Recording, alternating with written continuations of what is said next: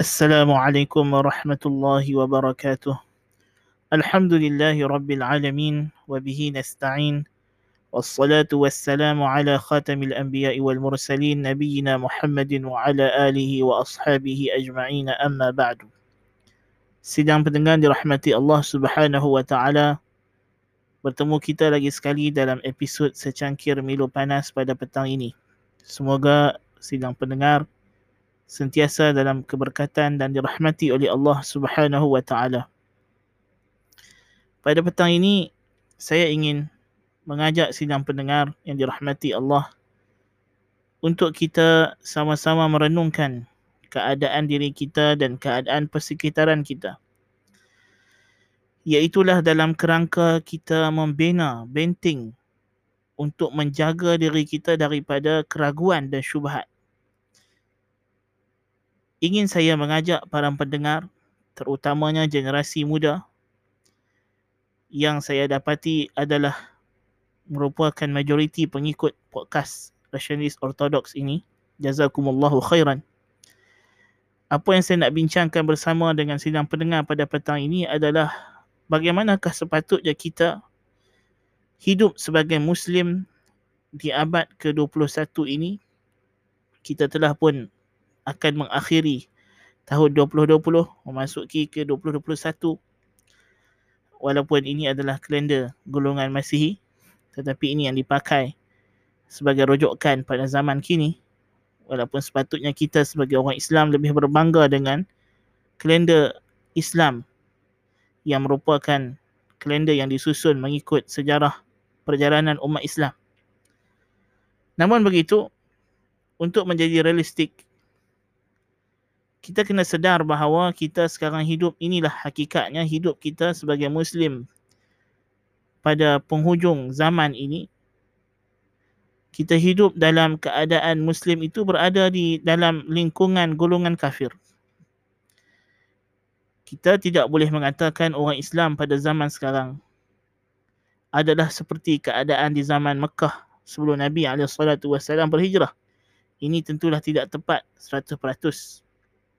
Dan kita tak boleh juga nak kata umat Islam sekarang seperti keadaan mereka apabila Nabi dan para sahabat radhiyallahu anhum memerintah dunia di Madinah Al-Munawwarah ataupun pada zaman-zaman selepas itu kita berada pada satu fasa yang baharu.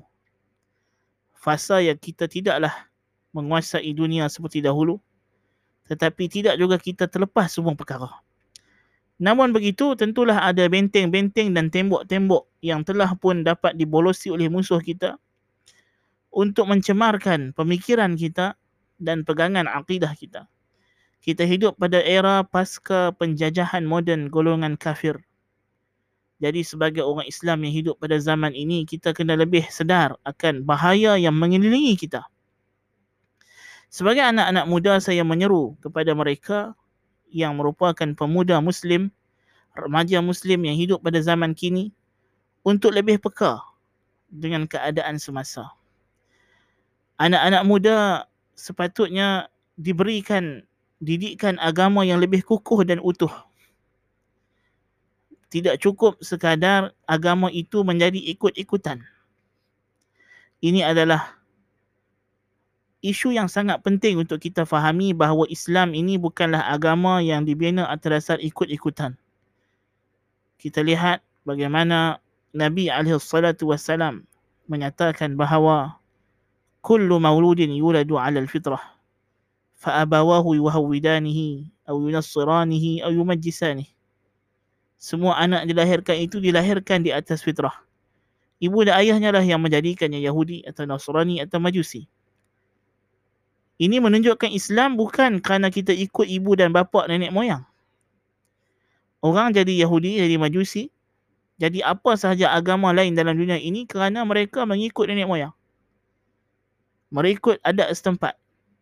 Tetapi Islam, Islam adalah agama yang kita dilahirkan di atasnya. Dia adalah fitrah. Dia adalah apa yang Allah Azza wa Jalla telah sematkan ke dalam diri kita. Dia adalah yang lahir bersama-sama dengan kita. Kita dilahirkan di atasnya dan kita akan dimatikan di atasnya insya-Allah taala. Maka jikalau begitu Islam bukanlah sesuatu agama yang boleh dipraktikkan hanya atas dasar ikut-ikutan. Ia dipraktikkan kerana atas dasar keyakinan. Dan kita semua Alhamdulillah bagi pendengar-pendengar yang beragama Islam kita yakin dengan Islam sebagai agama yang benar-benar daripada Allah Azza wa Jalla. Namun begitu, Islam adalah agama ilmu, agama yang dibina di atas ilmu agama yang dibina di atas dalil. Sebagai seorang Muslim, kita tak sebolehnya kita selesa dengan ikut-ikut sahaja dengan apa keadaan yang kita sudah ada sekarang. Kerana jikalau kita tidak mempersiapkan diri kita, kita mungkin akan tidak bersedia apabila datang badai syubhat dan keraguan melanda. Kehidupan pada abad yang kini adalah kehidupan yang tidak selamat daripada badaian dan hentaman syubhat. Tanpa kita sedar tiba-tiba datang syubhat nasallallahu alafiyah. Kita dapati syubhat kini amat mudah diperoleh. Sama ada di media sosial yang berbentuk alternatif maupun media sosial yang perdana kita tidak kecualikan kalau kita tengok penyiaran-penyiaran arus semasa arus perdana TV-TV resmi, radio-radio resmi juga tidak terkecuali di dalamnya terdapat syubhat-syubhat. Ha? Tasawur-tasawur, gambaran-gambaran tentang ajaran Islam yang tidak tepat. Hari ini anak-anak muda kita terdedah dengan informasi-informasi yang tidak tepat ini. Sama ada menerusi perbicara per, per, mereka menonton uh, drama atau filem, uh, mereka terdedah dengan perkara tersebut yang memang sepatutnya kita kata kita menjauhkan diri daripada menonton perkara tersebut. Tetapi kalau kita tak menonton pun sekarang orang bercakap, orang bercerita. Penulisan dalam surat khabar, dalam majalah, bahkan dalam buku-buku yang bersifat akademik. Sekarang kita berhadapan dengan syubhat yang bukan sahaja melanda golongan yang tidak terpelajar. Tetapi kita melihat hari ini golongan yang terpelajar menjadi sasaran yang lebih awal untuk dikenalkan dengan keraguan dan syubhat. Golongan akademik, mereka terdedah dengan syubhat lebih banyak berbanding dengan golongan yang tidak terlibat dalam dunia akademik ini. Allahul Musta'an. Bahan-bahan bacaan akademik yang kadang-kadang dijadikan sebagai rujukan-rujukan resmi dalam uh, perbincangan akademik mereka mengandungi syubhat-syubhat yang banyak tentang Islam. Bukan sahaja kita nak cerita pasal golongan yang menuntut dalam bidang yang bukan agama atau golongan yang yang yang yang kita sebut dalam istilah moden sekarang ni sebagai golongan agamawan tidak. Bahkan kita hadapati syubhat hari ini juga menjangkiti golongan yang menamakan diri mereka agamawan rujukan-rujukan yang mereka rujuk kadang-kadang mengambil rujukan-rujukan barat mengambil rujukan-rujukan golongan orientalis dan westernis. Dan ini adalah gejala yang tidak sihat sebenarnya. Kita berhadapan dengan golongan yang menyangka bahawa menjadikan rujukan kepada ulama-ulama terdahulu generasi silam zaman as-salafus salih para sahabat radhiyallahu anhum tabi'in dan tabi' tabi'in radhiyallahu anhum adalah tidak elegan tidak moden mereka lebih selesa berbicara tentang Islam dengan merujuk kepada nama-nama orang yang tidak beriman dengan Allah dan Rasul. Yang mereka ini pada asasnya berada pada tempat yang kita sepatutnya tohmah dan tuduh mereka dengan niat tidak wajib, tidak baik. Hari ini orang tidak berbangga dengan pengajian Islam di Madinatul Rasul alaihi salatu wassalam di Makkah Al-Mukarramah tetapi orang lebih berbangga dengan profesor-profesor yang membawa pendidikan Islam daripada universiti-universiti di negara-negara kafir. Negara-negara yang terang-terang menghentam dan membadai umat Islam dengan pelbagai siksaan dan peperangan saban hari demi hari. Tetapi kita menganggap orang yang menuntut agama Islam di tempat-tempat yang sebegini adalah lebih akademik dan lebih arif tentang agama. Allahul Musta'an. Jadi inilah realiti yang kita hidup pada zaman ini. Sebagai generasi muda, saya menyeru golongan ini untuk mereka janganlah hidup selesa. Jangan hidup dengan keseronokan dunia. Mati tidak mengira umur, tidak mengira masa. Itu satu perkara. Yang kedua mereka adalah generasi harapan. Dan mereka lah sepatutnya yang menjadi pembimbing dan pejuang agama Allah Subhanahu wa taala. Maka sebab itulah mereka sentiasa menjadi sasaran golongan kafir. Kerana mereka inilah yang akan menjadi pemimpin masa hadapan. Jika generasi muda ini dirosakkan dan mereka sendiri tidak ada gambaran yang sahih tentang ajaran Islam yang sahih, tentang iman yang sahih, tidak ada kefahaman yang betul tentang syariah, maka tentulah nasib masa hadapan akan lebih teruk lagi. Mereka mereka inilah sekarang sudah menjadi pendidik kepada generasi-generasi yang lebih muda. Anak-anak. Generasi muda sekarang mereka lah pendidik.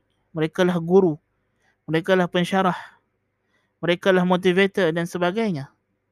Jikalau generasi muda ini sendiri dalam pemikiran mereka penuh dengan syubhat, penuh dengan keraguan, penuh dengan salah anggapan tentang ajaran Islam, apakah didikan yang boleh mereka berikan dan suapkan kepada generasi anak-anak kecil? Allahul Musta'an.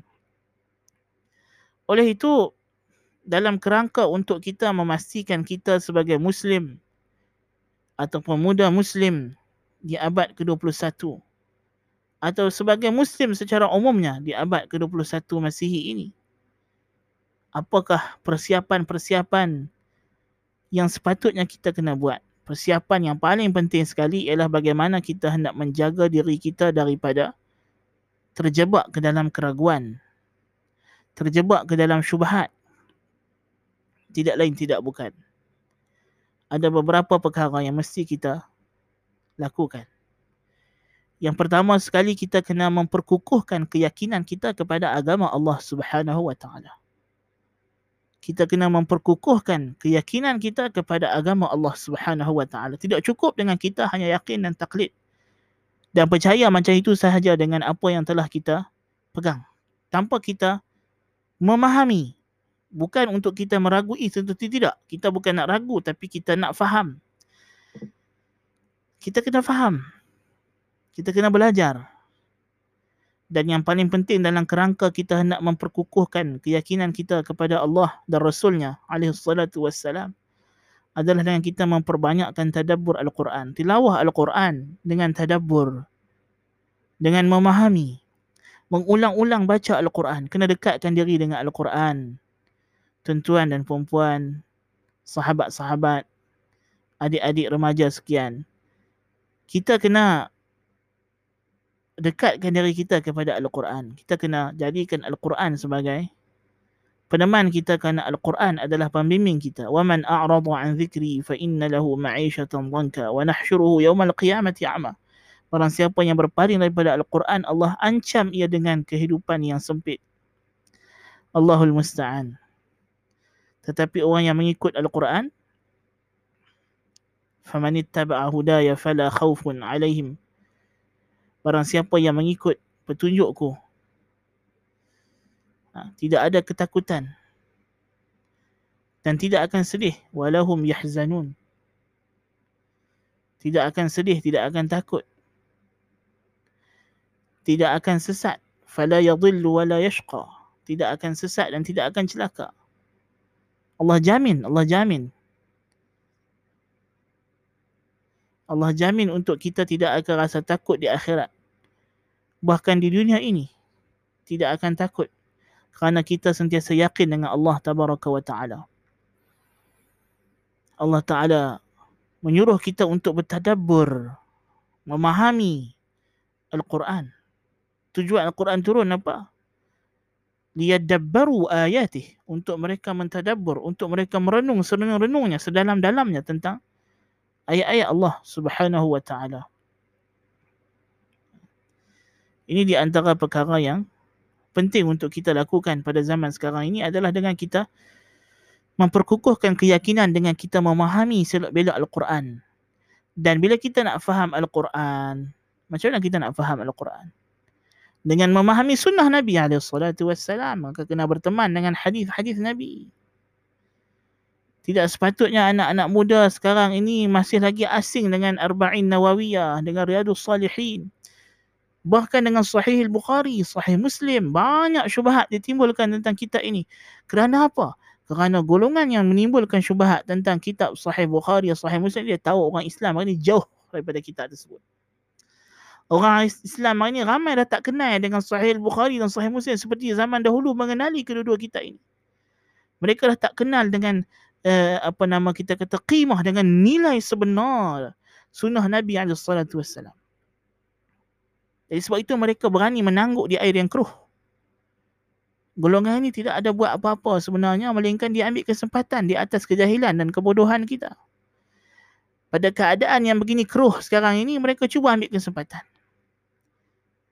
Jikalau kita mempunyai sahabat yang baik, teman yang baik yang kita kenal dia siang dan malam kita duduk dengan dia.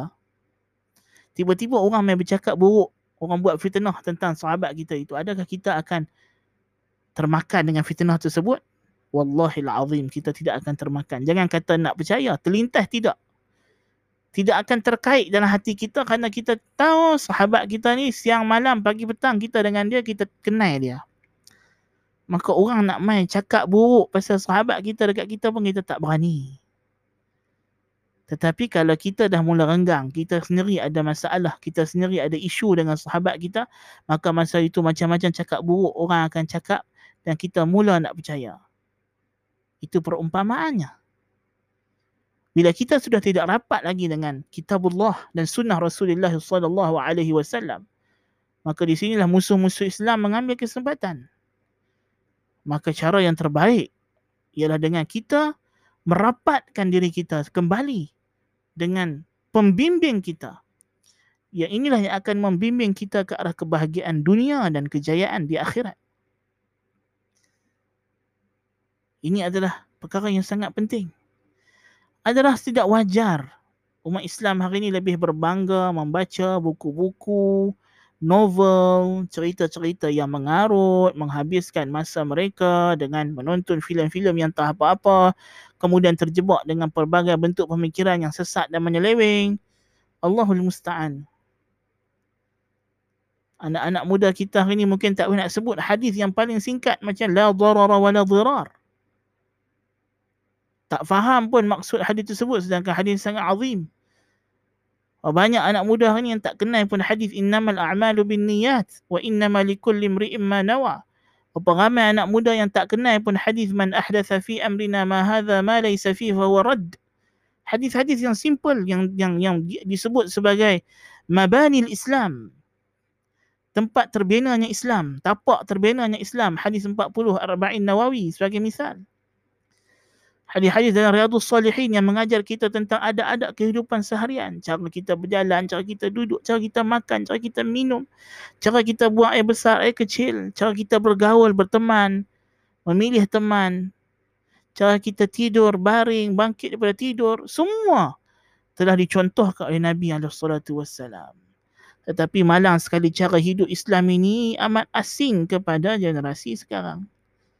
Kerana apa? Kerana kita tidak dekat dengan sumber Islam. Kita jauh daripada sumbernya. Air, air sungai yang paling bersih, yang paling elok, yang paling cantik adalah yang paling dekat dengan sumber asalnya. Kalau kita hanya mengambil Islam daripada hujung-hujung jauh-jauh, tidak terjamin daripada pencemaran-pencemaran yang telah sampai kepada kita dalam perjalanan. Kerana kita berada di hujung kita berada generasi hujung. Kalau kita hanya bersandar kepada sumber-sumber yang tidak awal, yang tidak dekat dengan zaman kemunculan awal Islam, maka sumber-sumber yang kita rujuk itu mungkin sumber yang telah tercemar. Maka dekatkan diri dengan Al-Quran dan Sunnah. Dengan kitab-kitab para ulama Islam, kitab-kitab fiqah yang mu'tabar, mengikut mazhab-mazhab yang empat. Ha? Anak muda hari ini lebih berbangga bila mereka habis membaca novel dan sebagainya. Tetapi berapa ramai anak muda yang mengkhatamkan Al-Fiqhul Manhaji misalnya. Mengenal hukum hakam fiqh Islam dan dalil-dalilnya. Allahul Musta'an. Ramai orang tak kenal pun jenis-jenis air dan sebagainya. Ini adalah masalah yang besar. Tiba-tiba kita nak bercakap tentang politik. Tentang selok belok politik Islam. Berapa ramai yang faham tentang selok politik Islam. Mereka yang dah berpenggal-penggal jadi wakil rakyat pun belum tentu faham selok belok politik Islam. Tak pernah belik pun al-fiqhul manhaji sebagai kita asas. Untuk faham selok belok politik Islam. Allahul Musta'an. Ini kita ambil contoh simple. Ha, kan? kita nak baca Al-Fatihah setiap hari. Apa ramai orang yang yang faham apa sebenarnya maksud ihdinas siratal mustaqim. Apa dia yang kita minta kepada Allah? Apa maksud permohonan kita ini ihdinas siratal mustaqim ni kita nak minta minta apa? Siratal mustaqim tu apa? Berapa ramai? Kerana anak muda yang ketika dia menyebut ihdinas siratal mustaqim dia faham dan dia hayati dan dia tadabbur.